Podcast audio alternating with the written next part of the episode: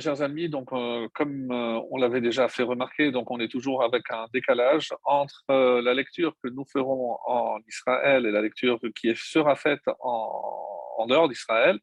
Et pour des raisons, on va dire, de majorité, donc on, a décidé de faire ce cours essentiellement pour la majorité donc qui l'écoute, et je suis vraiment navré pour les Israéliens qui écoutent ce cours, mais on va faire la paracha de Hémor, celle que nous, nous avons lue le Shabbat dernier et qui sera lu en dehors d'Israël le Shabbat prochain. Alors, dans cette paracha de Hémor, comme euh, son nom l'indique, c'est dire, c'est la parole. La parole va jouer un rôle essentiel dans la mesure où on va voir que euh, l'importance dans l'éducation passe par la parole. Hémor, ve amarta, donc, euh, tous les commentateurs se posent cette question pourquoi cette redondance?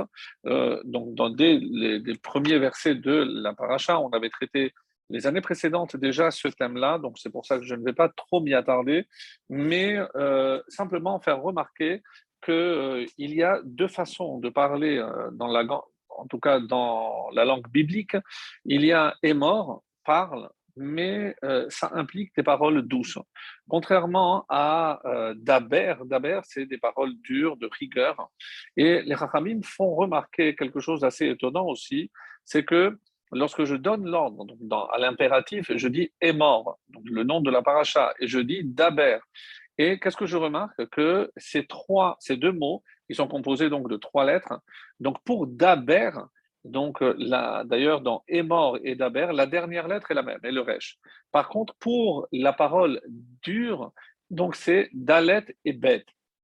Vous remarquerez que même pour la prononciation, dalet, c'est euh, donc c'est dental et bête, c'est avec les labiales. Donc, c'est deux lettres très fortes. Alors que hmm, donc, ça de sa forme dove, dove c'est un ours, donc c'est aussi la puissance, la force. Et pour émor, donc les deux premières lettres, c'est M. M, Aleph et Mem.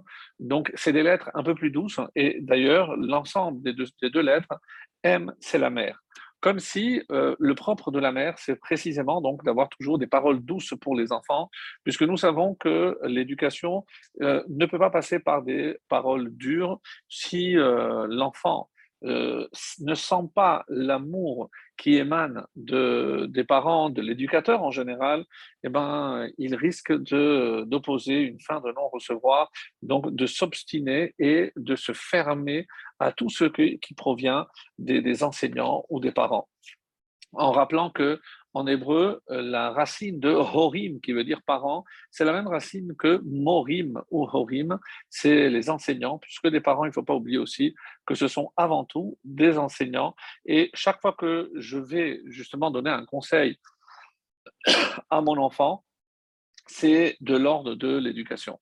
Donc, après ce premier point, donc on va voir donc la, la, place de la parole dans la transmission et on va comprendre aussi la transition justement avec cette deuxième partie de la paracha de Hémor qui traite essentiellement de, des fêtes. En effet, donc on parle de euh, parachat Adim chez Betorat Kohanim. C'est la paracha des Moadim, la paracha des fêtes qui se trouve dans Torah Kohanim. Torah Kohanim, c'est évidemment les lois concernant les prêtres, les Kohanim, c'est le livre de Vaïkra, puisque on va passer en revue toutes les fêtes euh, en commençant même par Shabbat.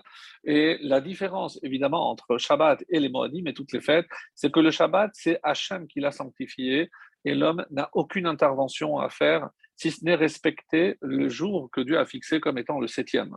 Par contre, pour fixer les jours de fête, nous sommes dépendants de la proclamation de la nouvelle lune, ce qu'on appelle la néoménie, donc Rosh Chodesh, et cela se faisait par un témoignage. Donc là encore, on comprend la place de la parole, puisque les témoins doivent venir pour euh, témoigner justement devant le Beddin, qui va déclarer le début du mois et en fonction, on comprend bien que aura lieu à ce moment-là la date fixée pour les différentes fêtes qui dépendent donc de la proclamation de la nouvelle lune due à des témoignages. Donc la place de la parole, puisque c'est d'ailleurs la bracha que l'on fait, Mekadesh Israël, Vehazemanim. Donc le Dieu a sanctifié, a apporté cette kedusha, cette sainteté au peuple juif, et le peuple juif a justement le pouvoir de sanctifier le temps. N'oublions pas, mes chers amis, que s'il y a quelque chose qui vraiment, euh, je pense que tous les êtres humains voudraient, désirer par-dessus tout, c'est la vie. Donc prolonger la vie, avoir accès, pouvoir vivre le plus longtemps possible. Et on comprend bien que euh, la vie n'est possible que parce qu'elle dépend du temps. Donc si je comprends que la vie c'est le temps et pas comme euh, ce, slogan que le temps c'est l'argent, certainement pas pour nous.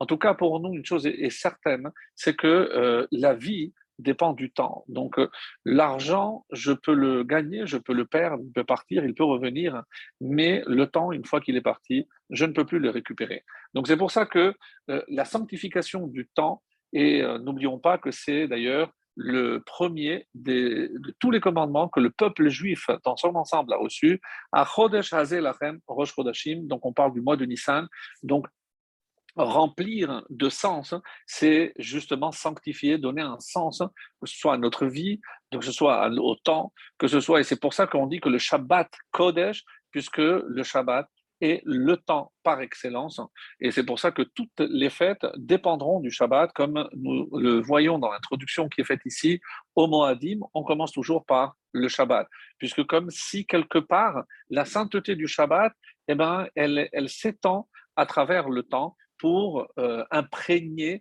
justement ces, temps particuliers de notre calendrier que nous appelons les rencontres avec les dieux, Mikra et Kodesh, les convocations saintes, euh, Moadim, donc c'est aussi des temps de rendez-vous avec Akadosh Baruch avec la sainteté. Voilà, donc pour, euh, et s'il y avait évidemment une conclusion à cela, c'est la fin de la paracha que nous avons traité euh, d'autres années, c'est ce qu'on appelle le blasphémateur celui qui va en maudissant, il va maudire nous le nom de Dieu. Et euh, là encore, qu'est-ce que ça peut entraîner? Une mauvaise utilisation de la parole. Donc, non seulement ici, la trame de toute la paracha, c'est la parole, mais c'est aussi la sainteté de la parole. Donc, nous avons vu depuis déjà euh, deux ou trois parachiotes, donc Kedoshim Tiyu, donc on a vu la sainteté du, temps, le, pardon, la sainteté, du peuple au début de la paracha. Donc, on va nous parler de la sainteté des Kohanim, puisqu'ils ont des restrictions par rapport à tout ce qui touche l'impureté, par rapport à contracter aussi des mariages. On sait qu'il y a énormément de restrictions par rapport aux Kohanim. Et enfin, on sait également qu'il y a euh, la sainteté du temps, la sainteté du temps avec les Moadim, avec les fêtes. Donc, deux notions qui vont traverser justement toutes ces parachiotes. Alors, pour revenir euh, sur l'avertissement que nous donne euh, le Midrash, qui est cité ici par Rashi, pourquoi donc cette redondance est mort Martha, dit ou parle et euh, Martha et tu parleras. Alors, on dit ici que tout ce qui touche la sainteté donc dans le domaine de l'éducation, il faudra faire très attention et les hazir hagdolim al-Haktanim, pour que les adultes, les gdolim, les grands, eh ben, les hazir mettent en garde les ktanim, les plus petits. De là, on comprend qu'il s'agit ici, sans aucun doute, d'une mise en garde, parce que alors qu'il y a une différence notoire avec le reste du peuple, je donne toujours l'exemple, si un grand de la génération, comme il n'y a pas eu longtemps, donc il y a eu, c'était la Levaya euh, l'inhumation du, grand Rabbi Chaim Kanievski, donc tous les Khadarim, les yeshivot, tout, tout, le monde a fermé pour pouvoir donner justement l'opportunité aux enfants avec leurs parents de rendre un dernier hommage à ce grand de la génération. Alors que tout le monde se rend sur, euh, sur ce lieu, eh ben, euh, le papa doit avertir le petit Cohen pour lui dire, toi mon fils, tu es différent, toi tu ne peux pas. Donc et comme c'est quelque chose qu'il risque de voir faire euh, aux autres et donc qu'il sera aussi enclin à faire, donc l'avertissement est d'autant plus important. Et c'est pour ça que les Hazir Agdolim, les grands, doivent toujours être vigilants par rapport euh, aux erreurs que peuvent commettre les plus jeunes. Et euh, là, il s'agit évidemment de ne pas rentrer en contact avec tout ce qui touche l'impureté, ne pas se rendre dans un cimetière ou dans, dans une habitation où il y a une dépouille euh, mortelle. Donc, il faut justement, par rapport à cela, être très, très vigilant. Alors, il y a dans un domaine qui s'assimile évidemment à celui-ci de l'éducation, donc, la, Torah nous fait remarquer que cette expression, les hazir, hagdolim, alaktanim, elle revient dans deux autres cas. Là, on a dit par rapport à l'impureté, mais il y a aussi deux autres interdits où euh, il est question donc de mettre en garde les plus jeunes. De quoi s'agit-il? Alors, c'était dans la paracha de Shemini, de il a été question des sheratim. Les sheratim, les reptiles, les insectes. Et là, donc, quelque chose de répugnant, maous, quelque chose de dégoûtant. Et là, les Chachamim nous disent que aussi, les, on doit mettre en garde pour que les, les grands soient toujours vigilants pour que les petits ne fassent pas l'erreur de consommer euh, des petits insectes, etc. Donc, euh, les enfants voient comment la maman est très scrupuleuse lorsque elle a une salade entre les mains, lorsque elle ouvre une date ou un fruit pour vérifier qu'il n'y a pas d'insectes. Donc, c'est quelque chose pour euh, laquelle donc, on doit être très très vigilant et dès le jeune âge, on doit commencer donc à se montrer vigilant et mettre en garde nos enfants sur la gravité d'une telle faute. Vous allez me dire, oui, mais il y a d'autres fautes. C'est vrai. Et on va voir pourquoi précisément celle-ci. Dans la paracha de Acharemot, il y avait également un autre interdit, c'est l'interdit de consommer le sang. Donc, l'interdiction de consommer le sang qui sera répétée dans le livre de Devarim. Et euh, lorsque la Torah revient sur cet interdit, Rak Chazak Levilti et Holda, il faut te montrer très fort pour ne pas consommer le sang. Alors, tous les commentateurs posent la question, mais pourquoi il faudrait faire preuve de plus de résistance par rapport au sang? Et les Rachamim d'expliquer, parce que c'était une euh, coutume très courante, c'était rentré dans les mœurs, tout le monde consommait le, du sang. Donc là encore, lorsque je vois que tout le monde euh, le fait, alors il faut être encore plus vigilant et les hazir, donc ragdolim, les adultes doivent toujours veiller à ce que les enfants fassent attention à ne pas consommer le sang. Donc, si je résume, donc cette interdiction et cette mise en garde concernent trois domaines l'impureté pour les Kohanim essentiellement, le sang pour l'ensemble du peuple juif, et enfin les shratim, tout ce qui est les reptiles ou les insectes pour l'ensemble aussi du peuple juif. Alors, à quoi euh, ressemblent ces trois? Ces trois exemples que je vais retrouver dans euh, l'attitude que peut avoir un jeune homme face à, au refus de se plier justement aux injonctions de la Torah. Donc, euh, comment aujourd'hui ou pourquoi un enfant serait-il, euh, on va dire, réticent à accomplir les mitzvot? Alors, il y a celui qui, par exemple, est, euh, c'est un insoumis. Lui, il n'aime pas qu'on lui donne des ordres, il n'aime pas qu'on lui dise ceci ou ceci. Donc, celui qui est euh, rebelle, un petit peu le révolté, l'insoumis, celui qui n'aime pas qu'on euh, lui demande à chaque instant ce qu'il doit faire. Ça, c'est euh, une première catégorie. Il y a une autre catégorie, c'est lorsque on sait que l'enfant est malheureusement de nos jours, il est ce qu'on appelle, il a une sorte d'addiction. Alors, il ne faut pas le déranger. Et aujourd'hui, ça peut être Internet, ça peut être les, les, smartphones, peu importe, ça peut être les jeux, les paris. On, a malheureusement une liste qui est loin d'être exhaustive, mais ce qui fait que l'enfant peut perdre tout intérêt à des choses euh, qu'il ne comprend pas et donc euh, il ne veut pas se prendre la tête. Il, est vraiment, on va dire, enfoncé dans, immergé dans des, on va dire, des, des passe-temps qui deviennent pour lui l'essentiel de son temps, hélas. Ça, c'est euh, deuxième catégorie. Et il y a celui qui, malheureusement, eh ben, il est indifférent. C'est quelqu'un qui euh, vraiment, euh, ça lui passe par-dessus de la tête. Euh, qu'est-ce qu'il va se prendre la tête à manger ceci, faire attention à cela C'est ce qu'on appelle en hébreu irpatiut. C'est, il ne donne de l'importance à rien. C'est une sorte de adishut. le,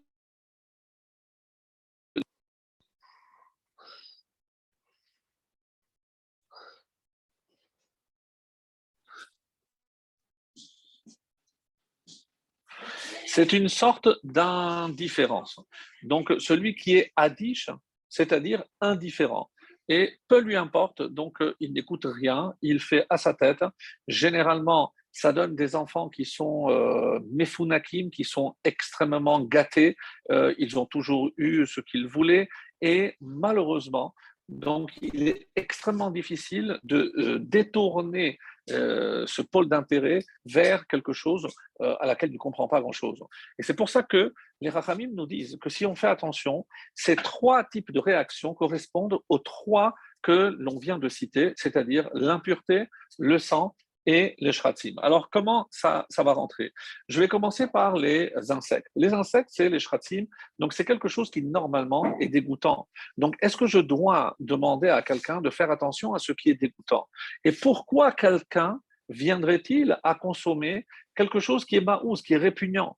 Donc, alors vous allez me dire, oui, mais aujourd'hui c'est courant, il a vu peut-être à la télé qui, dans, certains pays euh, en Asie, euh, ben, les, gens mangent ce, type d'insectes et il s'est dit, par curiosité, je vais peut-être moi aussi euh, goûter, voir si ça a vraiment un bon goût. Alors, celui-ci, à qui il ressemble Celui qui se montre, on va dire, indifférent. Lui, il s'en fout. il ne comprend pas pourquoi ça serait plus grave qu'autre chose. Euh, il, est, comme on l'a dit, indifférent. Et pourquoi c'est dangereux? Parce que quelqu'un qui est indifférent et qui est malheureusement euh, méfouna, qui est trop gâté, eh ben, chaque fois, il va vouloir autre chose de nouveau.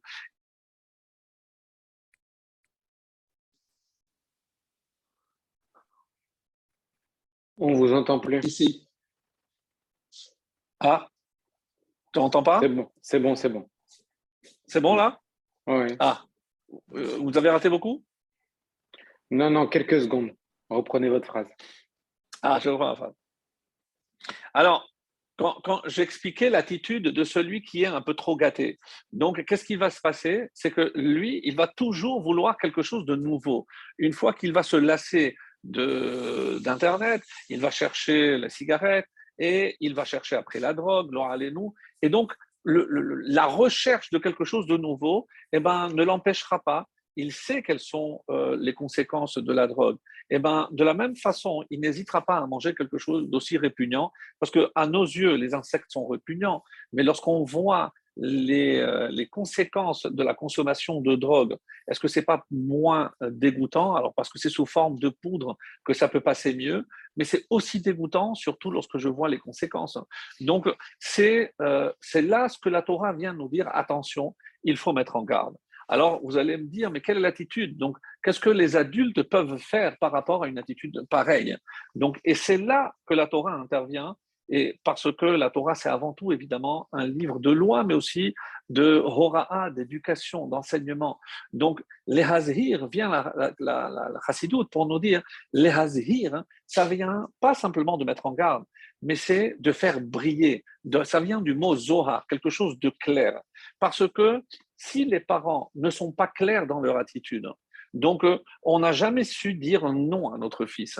Donc, il n'y a pas cette clarté. Ici, la clarté, c'est lorsque les choses, on dit bien en français, elles sont claires.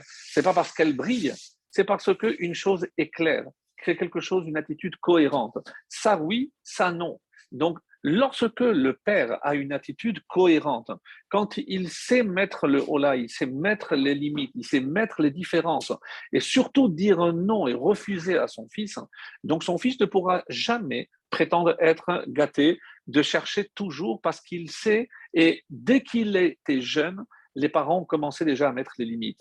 Les hazhir agdolim, donc, et c'est cette façon d'être clair dans notre attitude qui est déterminante pour l'attitude que ce jeune aura plus tard. C'est pour ça que, mes amis, on ne se rend pas compte aujourd'hui, parce que tout le monde prétend que c'est extrêmement difficile, les nouvelles, les nouvelles générations, elles ne s'intéressent à rien.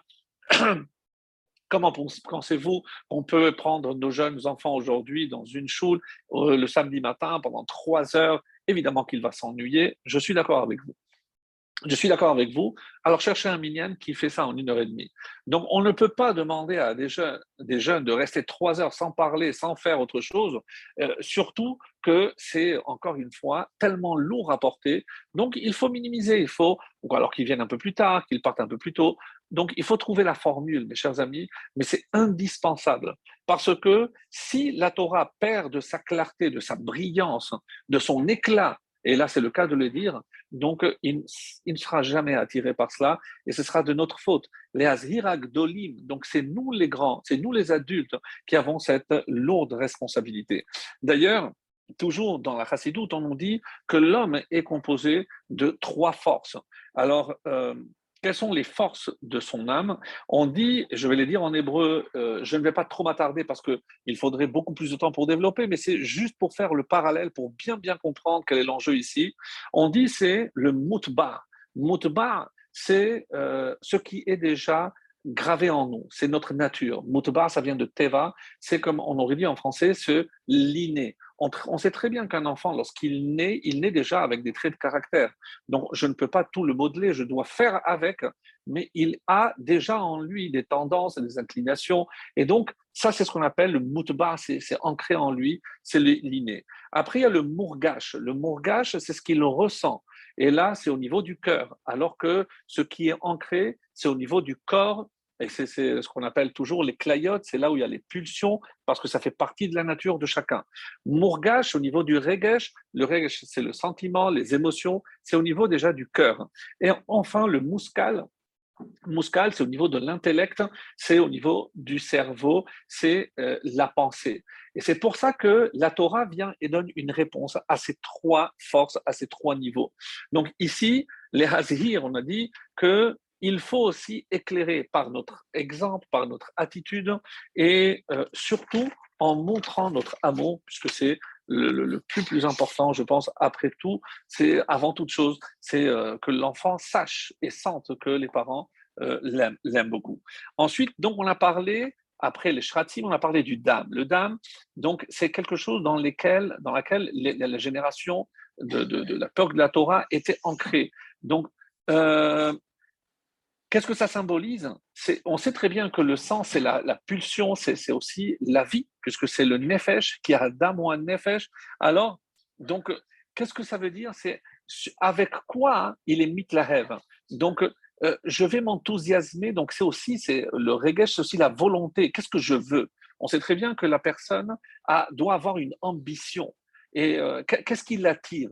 Donc savoir, percevoir justement chez l'enfant ce vers quoi il, a, euh, il est enclin, ce, ce qui l'attire, et essayer d'utiliser justement ce euh, pourquoi il est fait, ce, ce qui l'intéresse hein, dans le sens de la kedusha. Ça c'est et c'est pour ça que quand dans le schéma, qu'est-ce qui a marqué? Vesamtem et devarai elle et vous placerez toutes ces paroles sur le cœur. Donc c'est intéressant comme expression. Qu'est-ce que ça veut dire que je place ces paroles sur le cœur? Alors symboliquement, c'est le boîtier que je mets sur le cœur.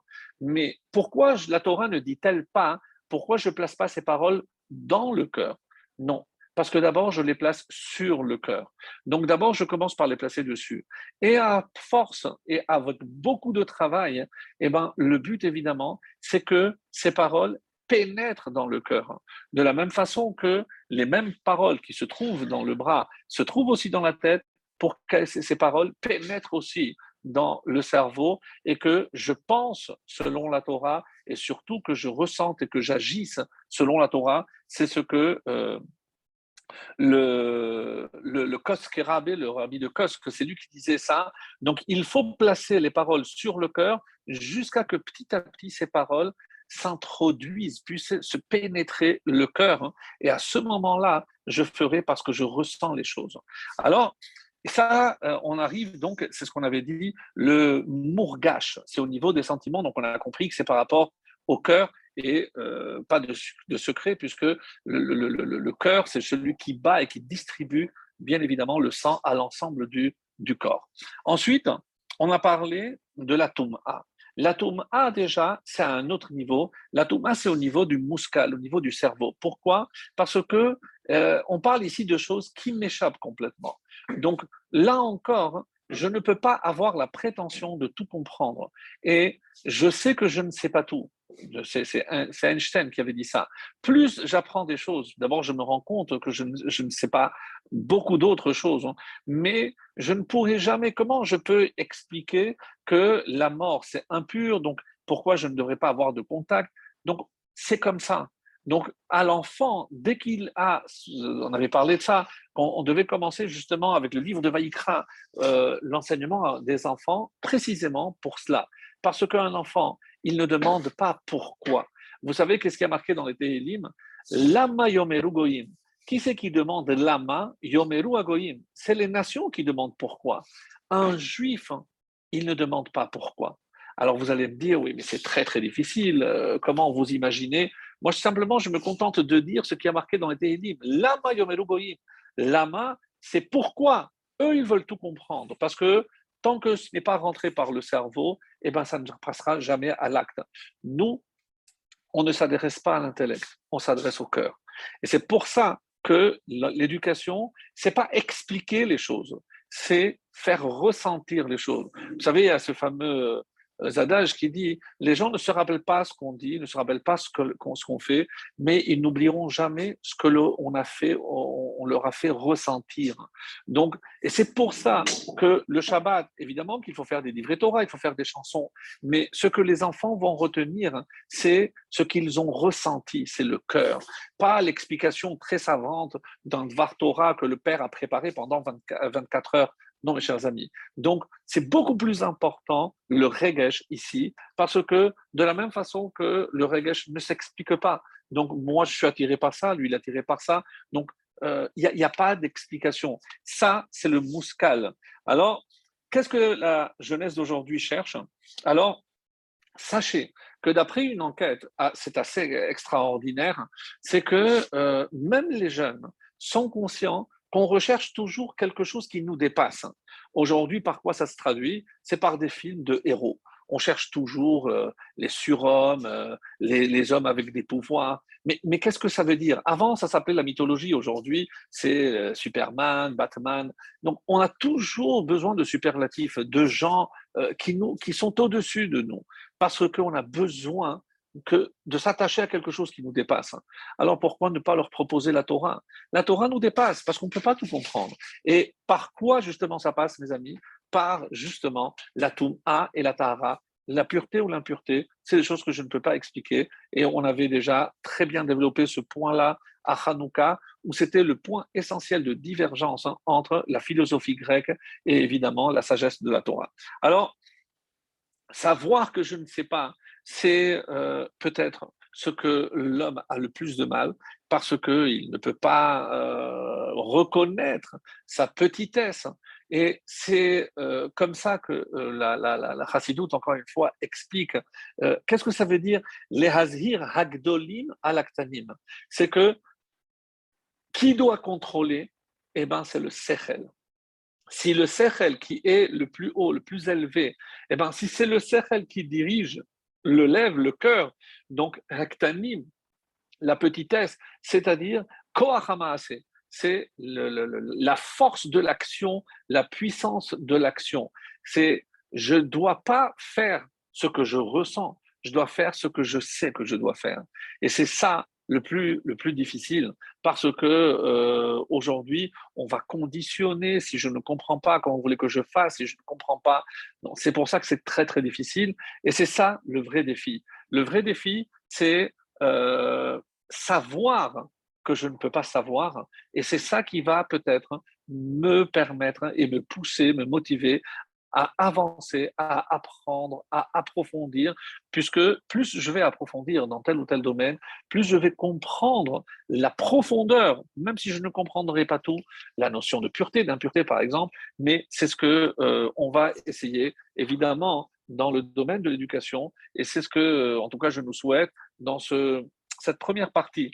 Euh, comment maintenant transmettre ceci. Alors, il y a euh, un exemple que je voudrais, euh, je voudrais vous donner, c'est euh, tiré dans la Gemara de Brachot.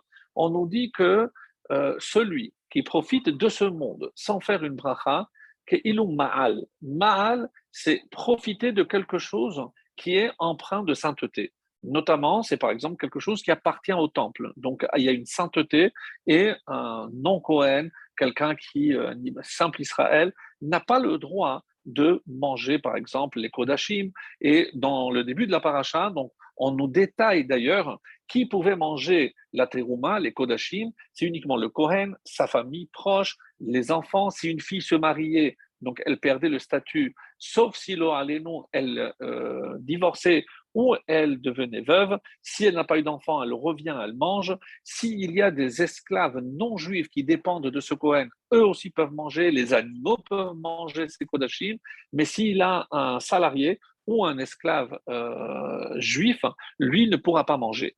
Donc, pour pouvoir manger les Kodashim, il fallait vraiment être l'esclave, être complètement attaché et dépendant du Seigneur qui lui était Cohen.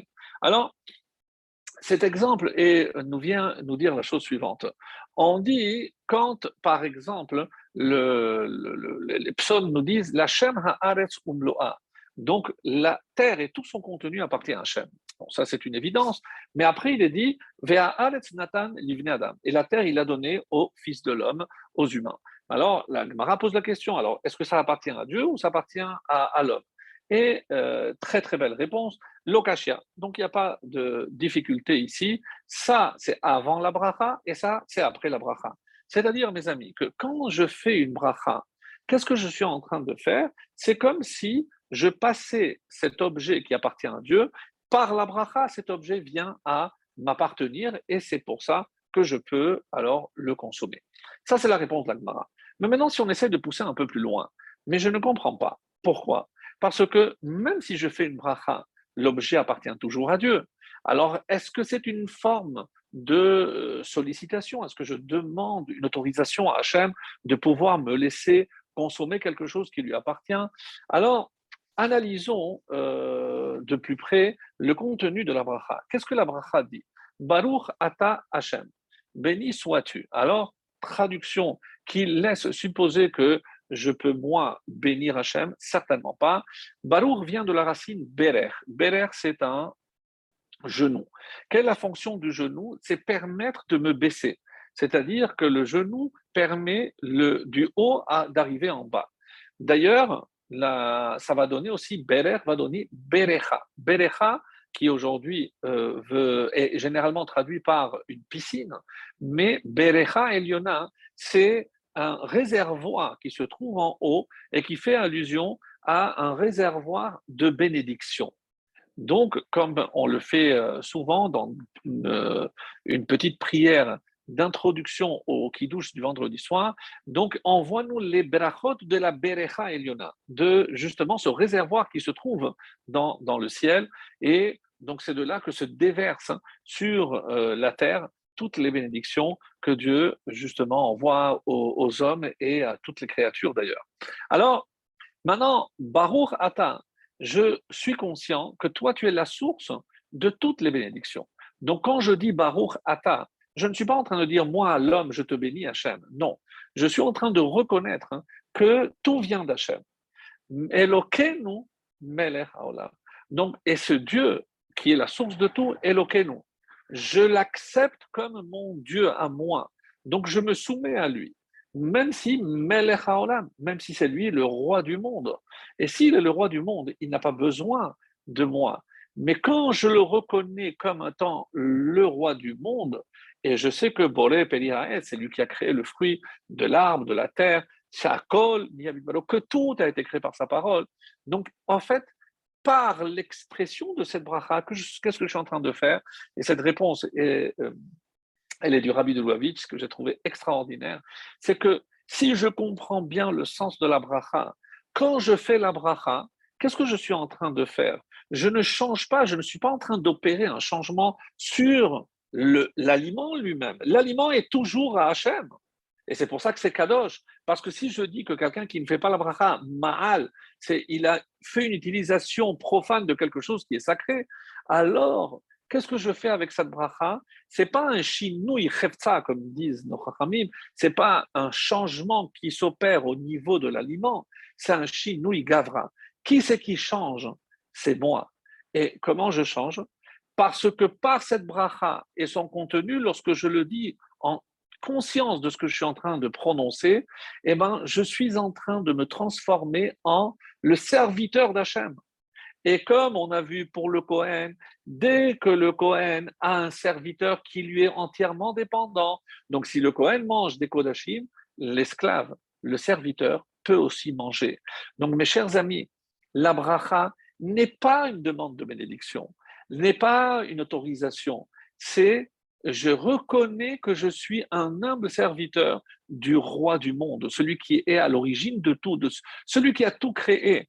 Et si moi, je m'érige en tant que son serviteur, à ce moment-là, j'ai le droit de manger de ce qui lui appartient. Parce que même quand je le mange, ça lui appartient toujours. Comme l'esclave qui mange les Kodachim, eh ben, c'est pas à lui, ça, ça appartient toujours à son maître, le Kohen. Mais comme il est son esclave, alors il est en droit de manger. Et c'est exactement le même scénario. Donc c'est pour ça, par rapport à ce passage dans, notre paracha, qui est tellement, tellement euh, prenant, parce que là encore, c'est inexplicable. Vous vous rendez compte que même si le Harizal, Hakadosh, le Shla Hakadosh, même si eux venaient en personne pour manger chez ce Kohen, ils ne pourraient pas manger les, euh, les Kodashim, la Teruma. Et euh, un simple esclave, même non juif, est à même de le manger. Pour bien bien comprendre que cette dépendance hein, crée un lien tellement, tellement fort que ce que le maître mange, eh ben, l'esclave le mange aussi. Et là encore, c'est toujours à Kadosh Baruch mais moi, en tant que son esclave, je peux être à même de manger. Voilà, chers amis, ce que euh, je voulais vous dire. Et c'est dans cet esprit-là qu'il faut aussi euh, éduquer nos enfants. Parce que lorsque un enfant s'imagine que tout lui est dû. Donc, il n'y a pas dans, dans son langage la reconnaissance.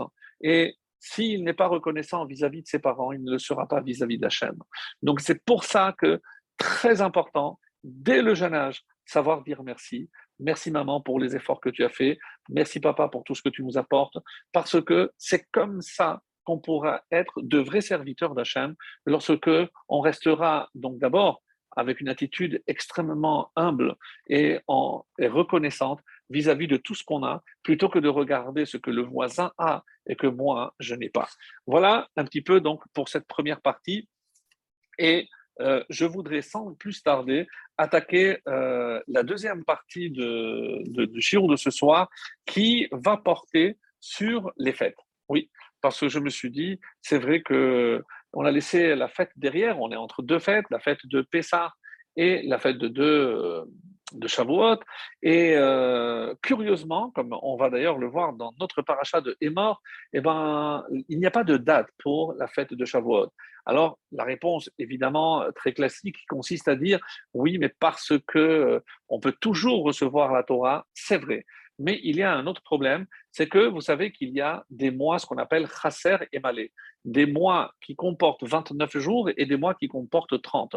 Donc, comme je dois compter 50 jours, hein, eh ben justement, Aujourd'hui, après Hillel II, Hillel Azaken, euh, voyant qu'il devenait extrêmement difficile et périlleux d'attendre les témoins qui venaient pour déclarer la nouvelle lune, donc il s'est assis et il a établi un calendrier qui nous sert jusqu'à aujourd'hui.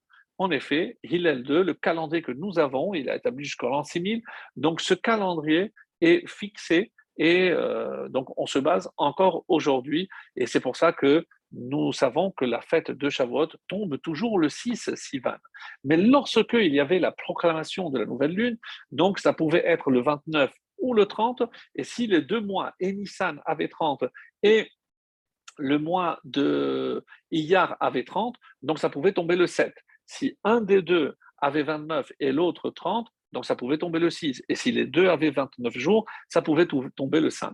Donc c'est pour ça que la Torah n'a pas donné de date, parce que ça pouvait tomber tantôt le 5, le 6 ou le 7.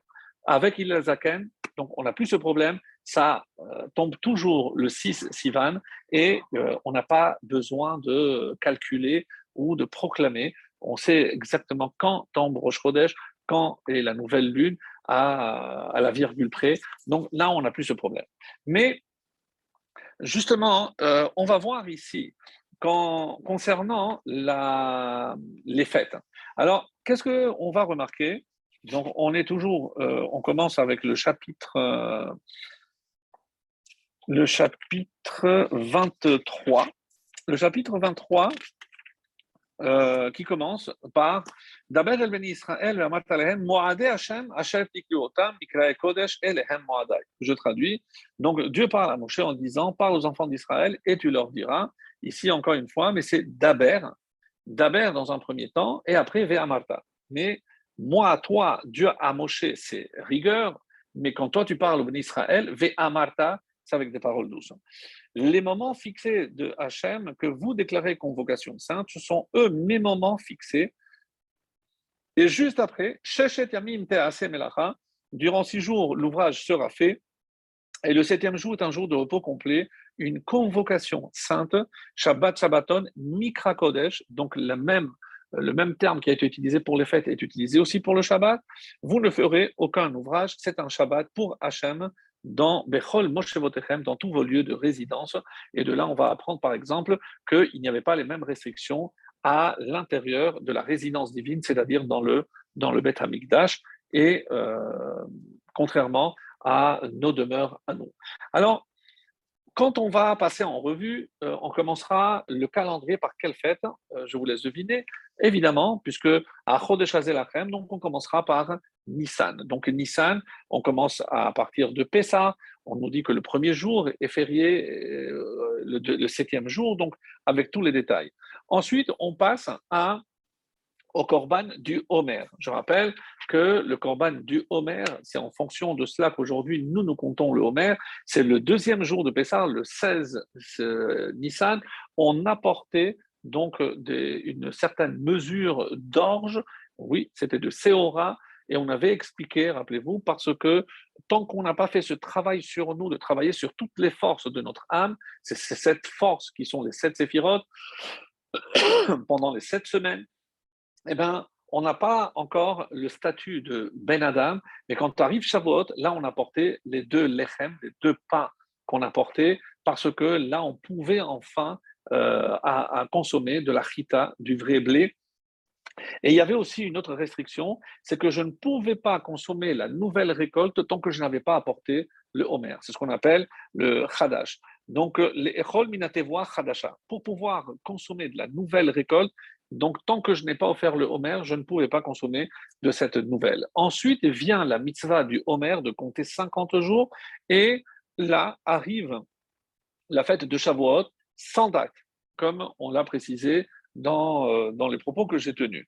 Donc, euh, après, si je regarde le calendrier, donc après Shavuot, il y a Rosh Hashanah, et c'est dans cet ordre que nous allons euh, justement pouvoir le lire dans cette paracha. Ensuite, Kippour, Sukkot, et on finit par Shemini Atzeret.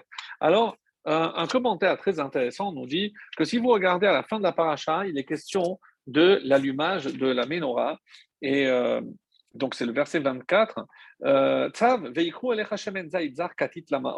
donc tu prendras pour qu'ils prennent pour toi de l'huile, de l'huile pure euh, d'olive concassé pour l'éclairage, pour allumer une flamme perpétuelle. Alors, euh, très intéressant, mais ça, on dit que c'est une allusion à Hanouka, d'ailleurs, qui vient juste après Sukkot. Donc, et ça vient même dans cet ordre-là, c'est après Sukkot. Et euh, par la suite, donc, et ici, on termine par euh, cette la fleur fine de farine et tu en cuiras, en cuiras 12 pains. Certains disent que c'est une allusion à une fête où il y a une séouda obligatoire qui s'appelle le Mishté, c'est à Purim. Donc, très intéressant qu'il y a, même par allusion, d'après certains de nos commentateurs, une allusion à ces deux fêtes qui sont évidemment post-bibliques, donc on ne peut pas en parler clairement, mais c'est comme ça que, d'après ce fameux commentateur, pourquoi on rentre ici euh, ce, thème de, la, fleur, de farine? Parce que c'est par rapport à un repas, euh, c'est la fête de Hanouka pour l'huile d'olive et la fête de, Purim. Et le passage de la, du blasphémateur clôturera donc notre paracha. Et ce que je voulais dans cette deuxième partie, c'est attirer votre attention sur un détail extrêmement, extrêmement curieux et tous les commentateurs s'intéressent à cette question parce que euh, ce n'est pas du tout logique. Euh, pour l'instant, tel que je vous ai présenté, il y a une suite extrêmement logique, que ce soit la Kedusha du temps, que ce soit par rapport au fait, je suis exactement le calendrier, même par allusion, j'ai Hanouka et Purim, mais même dans l'ordre. Donc tout est magnifique, donc il y a un ordre précis, c'est ce qu'on appelle, comme je l'ai dit, Parashat Amoadim chez Betorat Kohanim. Mais il y a une exception c'est en effet lorsque j'arrive à Shavuot, il y a un verset euh, qui est comme euh, un cheveu dans la soupe, hein, qui n'a strictement rien à voir avec les fêtes et qui vient s'insérer ici entre, d'un côté, Pessah euh, et Shavuot, et avant de parler de Rosh Hashanah et de Kippour, il y a un verset qui n'a encore une fois rien à faire. Alors, je vais vous le lire parce que c'est extrêmement choquant. Et si j'insiste, c'est parce que les enseignements vont être tellement beaux, tellement profonds, que vous allez voir tout ce qu'on peut apprendre d'un verset. Et puisque la fête euh, vers laquelle on se dirige, c'est précisément la fête de Shavuot, j'espère donc que tout ce qu'on va dire va pouvoir nous permettre d'envisager cette fête et surtout avec ce qui va suivre d'une manière différente. Alors, c'est quoi ce fameux verset dont euh, je vous ai déjà annoncé un petit peu euh, la couleur? Alors, je vais vous le lire et vous allez comprendre. Euh, donc, tout de suite après Pessah, j'ai dit qu'il y a Usfartem Lachem Shabbat, vous compterez sept jours, Mimosh Votechem, etc. Donc, tout suit. Et on arrive au verset 22. Donc le verset 20, 21,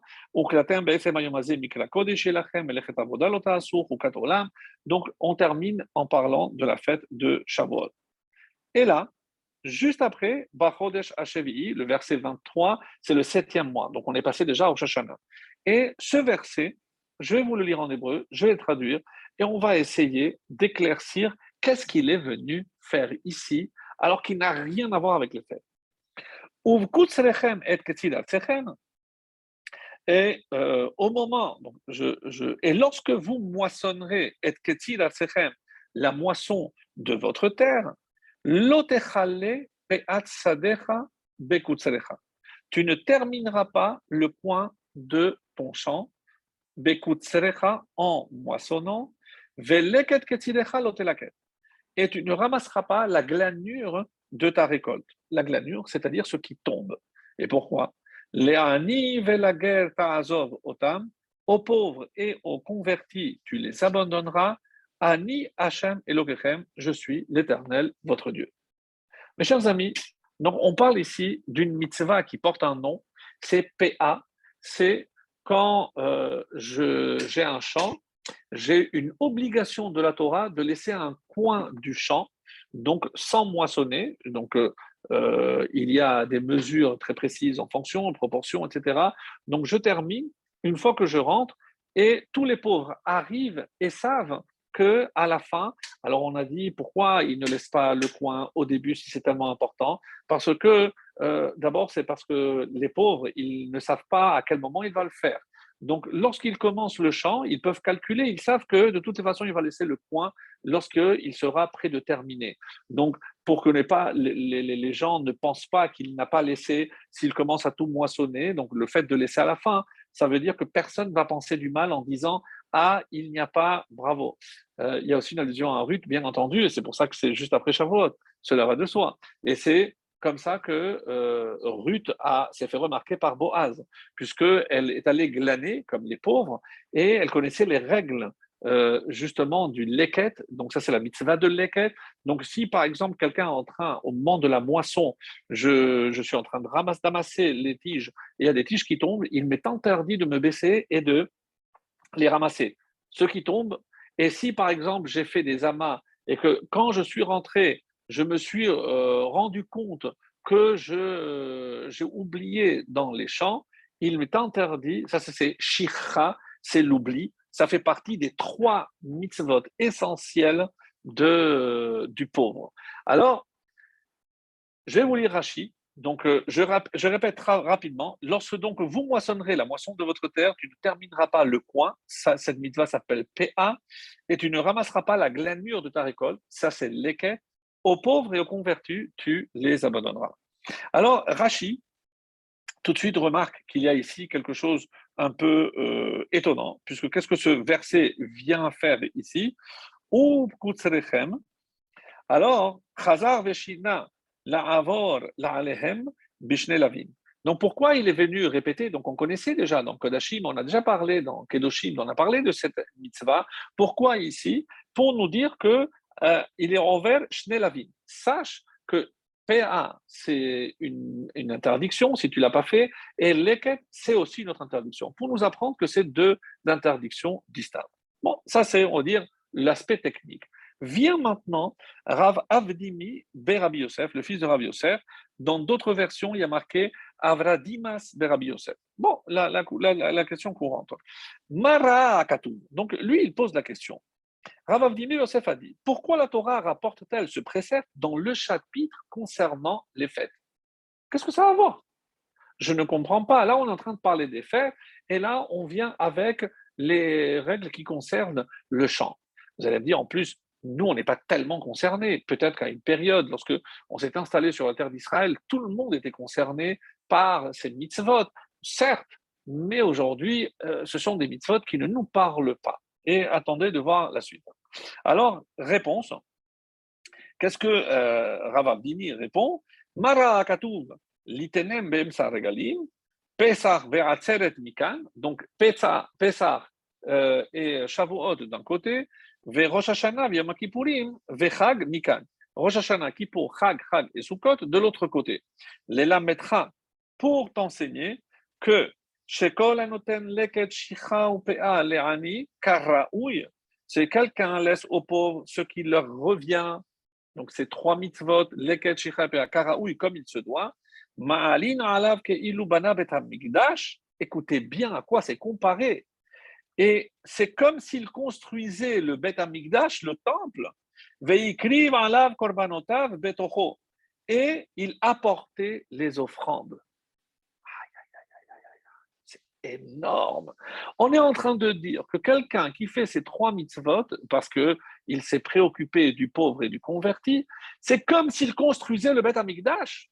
Mais vous rigolez Mais on n'a jamais entendu parler d'une mitzvah sur laquelle on a dit que c'est comme s'il avait construit le, le Beth et il avait apporté les offrandes.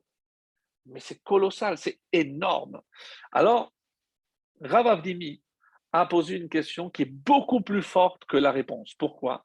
Parce que je comprends pourquoi on a introduit ce verset ici, parce que ça concerne évidemment les, euh, et c'est comme ça d'ailleurs que euh, une des questions qui est posé pourquoi on, a, parlé ici euh, des fêtes dans, dans, dans, Torah de Kohanim, dans, dans Vaïkra. Qu'est-ce que euh, c'est une autre question. Mais pourquoi on parle des fêtes dans le livre de Vaïkra Et la, réponse aussi très intéressante qui consiste à dire et euh, que je, je, vous lis puisque elle est, elle est, elle est aussi très connue. Pourquoi? Parce que encore une fois. Euh, Parce que justement, on apportait des sacrifices pendant ces fêtes. Ça, c'est la réponse qui est donnée. Et euh, sur ça, mais je ne vais pas m'attarder, on dit oui, mais euh, le problème, c'est qu'ici, on ne parle pas tellement des sacrifices, c'est plus dans des varies, mais on va répéter, on la ça de Pinchas plutôt. Dans la ça de Pinchas, on va, oui, de détailler tous les, les corbanotes, tous les, euh, tous les sacrifices qu'on doit apporter. Ici, apparemment, ce n'est pas tout à fait le cas. Bon, ça, c'est une question qu'on laissera pour un prochain cours, une prochaine année. En tout cas, je reviens à la réponse de Rav Avdimi Barabi Yosef, et il nous a dit, pour nous montrer l'importance de s'occuper des pauvres, et, euh, mais ça ne répond pas, pourquoi Shavuot, juste après Shavuot? Pourquoi juste après Shavuot? Si c'était tellement important que euh, dans chaque fête, je dois m'occuper, préoccuper du pauvre, et que je dois penser à lui, alors mets-moi à la fin de toutes les fêtes. Ou alors, si c'est tellement important, alors commence au début. Mais pourquoi juste après Shavuot? Pourquoi juste après Shavuot? Ça, c'est la question. Alors, dans un premier temps, je vais apporter la réponse du Khatam Sofer. Le Khatam Sofer nous dit pourquoi après Shavuot? C'est une question, encore une fois, une réponse très simple, mais euh, encore une fois, très riche par la simplicité. Parce qu'il dit, euh, contrairement à Sukkot qui dure sept jours et Pessah qui dure aussi sept jours, hein. comment se fait-il que Shavuot ne dure qu'un jour? Alors vous allez me dire, oui, mais les corbanotes, on pouvait l'apporter pendant sept jours. C'est vrai, mais normalement Shavuot, c'est un jour. Alors, c'est la réponse que le Khatam Sofer apporte. Pourquoi? Parce que les jours qui suivent Shavuot, hein, la fête de la moisson, à quoi ils doivent être euh, consacrés? Justement à partager l'abondance de la récolte avec le pauvre. Et maintenant, on comprend un peu mieux pourquoi on a dit c'est comme s'il construisait le temple et apportait les offrandes. Parce que Hachem dit voilà, Shavuot, moi je vous demandais un jour. Une fois que vous avez terminé Shavuot, maintenant c'était le, temps de la moisson, vous avez déjà moissonné, alors continuez juste après Shavuot, profitez que ça ne dure qu'un jour pour aller distribuer aux pauvres. Faites en sorte que tous les pauvres et les convertis ne manquent de rien. Et s'occuper de ces mitzvot-là, c'est comme si on construisait le temple et on apportait les offrandes. Alors, ça, c'est la réponse de, du Khatam Sofer. Encore une fois, très belle, euh, même si, encore une fois, elle est simple, mais elle répond déjà pourquoi juste après, après Shavuot. Alors, donc, euh, contrairement à euh, ce qu'on a dit par rapport à, je, pense que quelqu'un a vu passer la réponse. Donc, à nous, ça nous fait penser à quoi? C'est que à Shavuot, donc évidemment, c'est lié au livre de Ruth. Et une des raisons pour lesquelles on lit le livre de Ruth, c'est parce que grâce à la mitzvah de Leket, et parce que Boaz a été très scrupuleux et il a fait exactement ce qu'il fallait d'après la halakha, donc que Ruth est allée dans le champ de Boaz, c'est comme ça qu'il l'a remarqué, il se mariera, et qui va sortir de cette union-là? David. David qui donnera Shlomo Ameler, donc quelque part, donc c'est les prémices de la lignée davidique qui sera à l'origine de la construction du Beth Amikdash. Donc on peut dire que, et on sait très bien que David est né à Shavuot et il est mort à Shavuot, donc tout ceci nous indique que grâce à la mitzvah de Leket, donc, on a eu droit à la naissance euh, du descendant de, Ruth, qui donnera naissance à Isha, Isha donc le père de David, David, qui permettra à son fils Shlomo Ameler de construire le Beth Amikdash. Alors, il y a ici, il faut que je, je, vous le fasse remarquer parce que c'est encore une fois très très étonnant comme remarque, quand euh, quelqu'un vient se convertir, puisqu'il a été question ici de converti. Lorsque quelqu'un vient se convertir, eh ben, on doit lui dire des, règles difficiles, des règles plus faciles. Euh, on, doit tout lui, on doit lui parler. Par exemple, Bassar Bechala, tu sais que euh, maintenant tu n'as pas le droit de mélanger, tu ne peux manger que de la viande qui a une shrita, etc. Et on lui dit aussi, et surtout, n'oublie pas qu'il y a une, mitzvah aussi de leket, shicha et pea. Les trois dont on vient de citer, donc l'oubli, le coin et la glanure que je dois laisser aux pauvres. C'est-à-dire qu'on a estimé que quelqu'un pourrait refuser de devenir juif à cause de ces trois mitzvot. Je ne comprends pas. Quelle est la place de ces trois mitzvot tellement importantes? Donc, que tu, me dises Shabbat, que tu me dises la cache-route, je comprends, c'est très difficile, c'est quotidien, mais euh, ça, euh, c'est un peu étonnant. Alors, il y a une réponse assez étonnante aussi, c'est que euh, il est écrit que un juif peut s'estimer heureux s'il accomplit une mitzvah parfaite en 80 ou 90 ans. Pourquoi? Rappelez-vous cette histoire de euh, Rabbi Eliezer ben Kisma et de Rabbi Yossi ben, euh, ben Kisma, pardon, et avec, euh, lorsqu'il lui a dit, mais tu n'as pas peur, comment tu continues à enseigner la Torah alors qu'il y a une interdiction? Ça ne m'étonnerait pas qu'un jour, on va t'attraper, tu vas brûler avec Sefer Torah. Et c'est malheureusement, c'est ce qui s'est passé.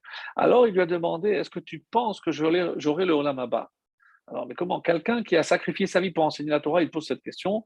Et alors il lui dit, est-ce que tu as fait un acte? Klum yes qu'est-ce que tu as fait? Et rappelez-vous la réponse très étonnante. Oui, un jour j'ai confondu euh, l'argent de, de, avec l'argent des pauvres et j'ai tout donné aux pauvres. Il a dit, ah, si c'est comme ça, je suis jaloux de la part que tu auras au monde futur. On ne comprend pas cette histoire, il faudrait rester une, heure pour l'expliquer. Mais qu'est-ce que ça veut dire quoi euh, C'est la seule action qu'il a, qu'il a faite Oui, mes amis. Il y a ce qu'on appelle une mitzvah nekiya. Qu'est-ce que c'est une mitzvah nekiya Une mitzvah propre, sans aucun centre d'intérêt. Quand je le fais, je ne sais même pas à qui je donne. Et on explique que de toutes les mitzvot qui existent dans la Torah, les seuls que je peux faire de manière parfaite, c'est leket, shicha et. Comment je le vois? Parce que, Rashi, euh, d'ailleurs, nous le dira, Tarazov, Donc attention, la guerre, c'est, tu laisseras, tu abandonneras. Ça veut dire ta azom. Hanach lifnehem vehem ilketu. Ve'en lecha lesayea. Bah, par exemple, si je vois un pauvre qui est un peu âgé, il va se baisser, est-ce que j'ai le droit de l'aider? La Torah me dit, tu n'as pas le droit parce que tu es en train, si toi tu aides, hein, parce que là, tu es Rouma, moi je peux donner au Cohen que je veux. Ici, je ne sais pas à qui je donne. C'est pour ça que je dois abandonner. Et les pauvres ne rentrent que lorsqu'on a abandonné le champ. Donc je ne sais pas qui va récupérer, comment ils vont récupérer, je ne sais rien. Et c'est pour ça qu'on considère que ces trois mitzvot sont les plus parfaites. Qu'est-ce qu'on enseigne à celui qui veut se convertir? Tu vois, la Torah, elle a pensé aussi au converti. Mais quand je fais quelque chose, je dois le faire d'une manière entièrement désintéressée.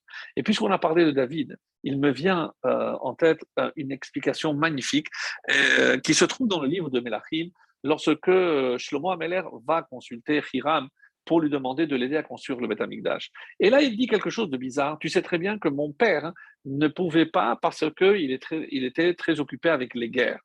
Alors, dans d'Ivrei Ami, il a marqué qu'il avait les mains pleines de sang. Donc, mais quand le, roi Salomon dit, il était euh, plein de guerre, il avait plein de guerres. Moi, dit-il, moi, j'ai pas d'ennemis, je suis en paix. Alors, qu'est-ce qu'il voulait dire par là? Il y a une explication magnifique, mes amis. Qu'est-ce qu'elle dit, cette explication? Écoutez bien, c'est que quand je sais que euh, il y a des ennemis où il y a un mal euh, qui guette le peuple juif, hein, si je fais un bet tefila, si je me concentre dans un endroit de prière, je sais que cet endroit pourra, aura la force de repousser mes ennemis. Donc, du coup, qu'est-ce qu'il est en train de dire, euh, Shlomo Ameler? Mon père David, pourquoi il ne pouvait pas construire le Bet Amikdash Parce qu'il n'aurait pas fait à 100% pour Hachem. Comme il était entouré d'ennemis, qu'il était en temps, tout le temps en temps de guerre, on aurait pu dire Ah, s'il construit le temple, c'est pour chasser les ennemis. Et alors il dit Moi, je suis en paix. Moi, je n'ai pas d'ennemis. Comme moi, je ne fais pas la guerre, je peux construire le temple parce que je le construirai que pour Hachem. Et ce temple-là doit être parfait pour Hachem. Alors, euh, voilà ce qui est dit, et je vais maintenant expliquer, euh, pour commencer à conclure, avec le Yakut Shemeoni. Le Yakut nous dit c'est que normalement, de Nissan à Tishri, chaque mois aurait dû avoir une fête. Oui, je, répète doucement. Alors, euh, Nissan, c'est Pessah, tout le monde le sait.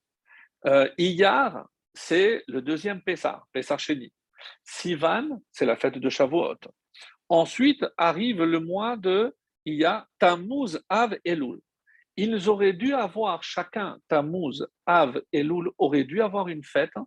Et malheureusement, et c'est Tishri qui va récupérer toutes les fêtes, puisque à Tishri, il y a et Rosh Hashanah, et Kippour, et et même Shemini Atzeret. Donc, qu'est-ce que le, le Yalkut Shemoni nous dit? Et ça, c'est très très fort. On dit normalement, le mois de Tammuz, on aurait dû faire euh, Rosh Hashanah. Le mois de Av, on aurait dû faire le, jour de Kippour. Et mes amis, il y a une allusion à cela très belle. Pourquoi? Parce que de tous les jeûnes, hein, le seul jeûne fixé par les Chachamim qui regroupe toutes les interdictions de Kippour et qui commence la veille, c'est précisément le 9 Av. En souvenir que c'est le 9 au lieu du 10, mais c'est Kippour qui aurait dû avoir lieu. Ah, pourquoi ça a été différent? À cause de la faute, comme vous le savez, du 17 Tammuz, à cause de la, faute du Vaudor et des explorateurs, on a perdu. Et donc la fête et le mois de Elul aurait dû avoir Sukkot et Tishri, et eh ben, chez. Et donc il y aurait eu déjà tout chaque mois avec ces fêtes. Vient le prophète et nous dit, sachez qu'il y aura des nouvelles fêtes. Normalement, le 17 Tammuz et le 9 Av disparaîtront et ce seront des fêtes qui viendront prendre la place. Donc, nous, on attend de nouvelles fêtes. Et où est-ce qu'il y a une allusion à cela, mes amis? Très, très belle. Vous savez que le même jour que tombe le 17 Tammuz, le jour de la semaine, tombe aussi le 9 Av, donc euh, trois semaines après. Et les deux, c'est le même jour que Pessah. Est-ce que vous avez remarqué qu'à la conclusion de la lecture du, euh, de la Haggadah, donc la bracha de Goël Israël, donc on dit que Dieu nous permette d'arriver les Moadim velirgelim aherim.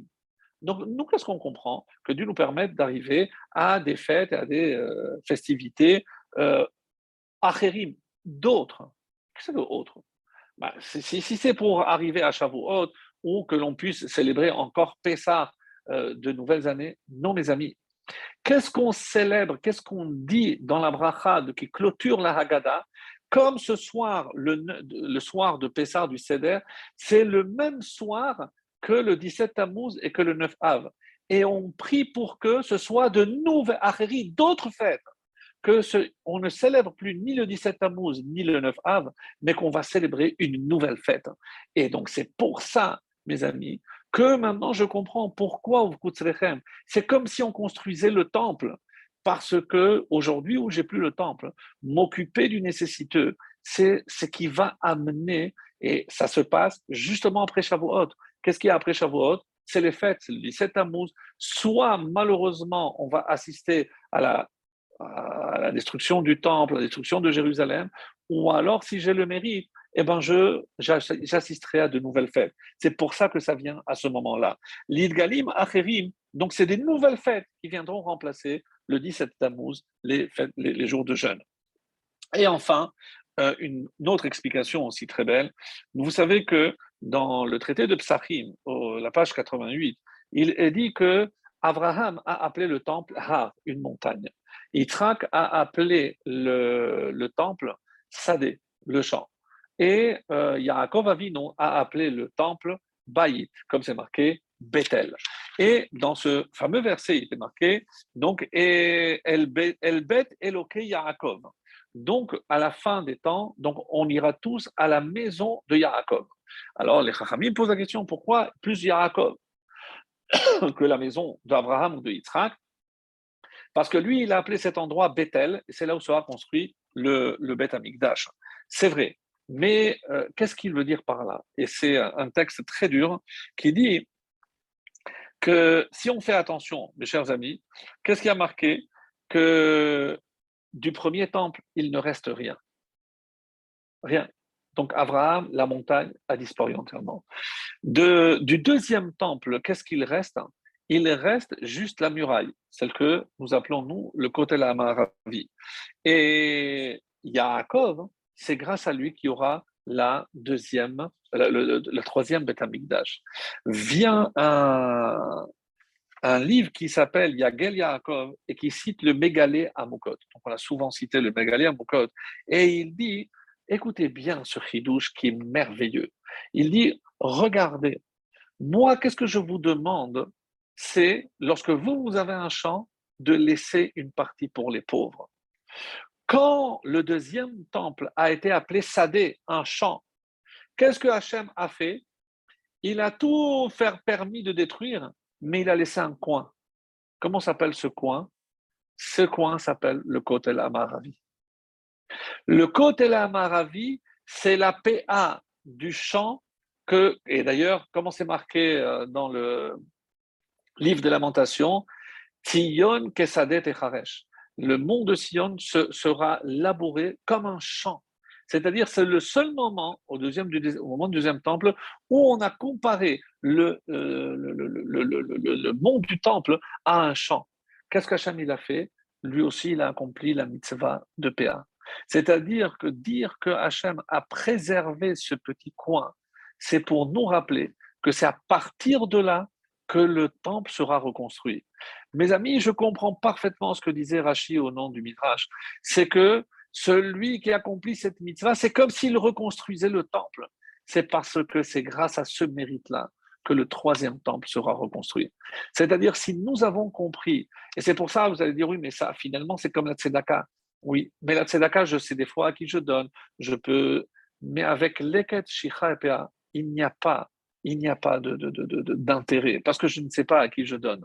Et alors, c'est pour ça qu'il est dit que si euh, on dit karaouille, si on fait la mitzvah de leket shicha et pea, karaouille, on avait dit comme il convient. Qu'est-ce que ça veut dire comme il convient?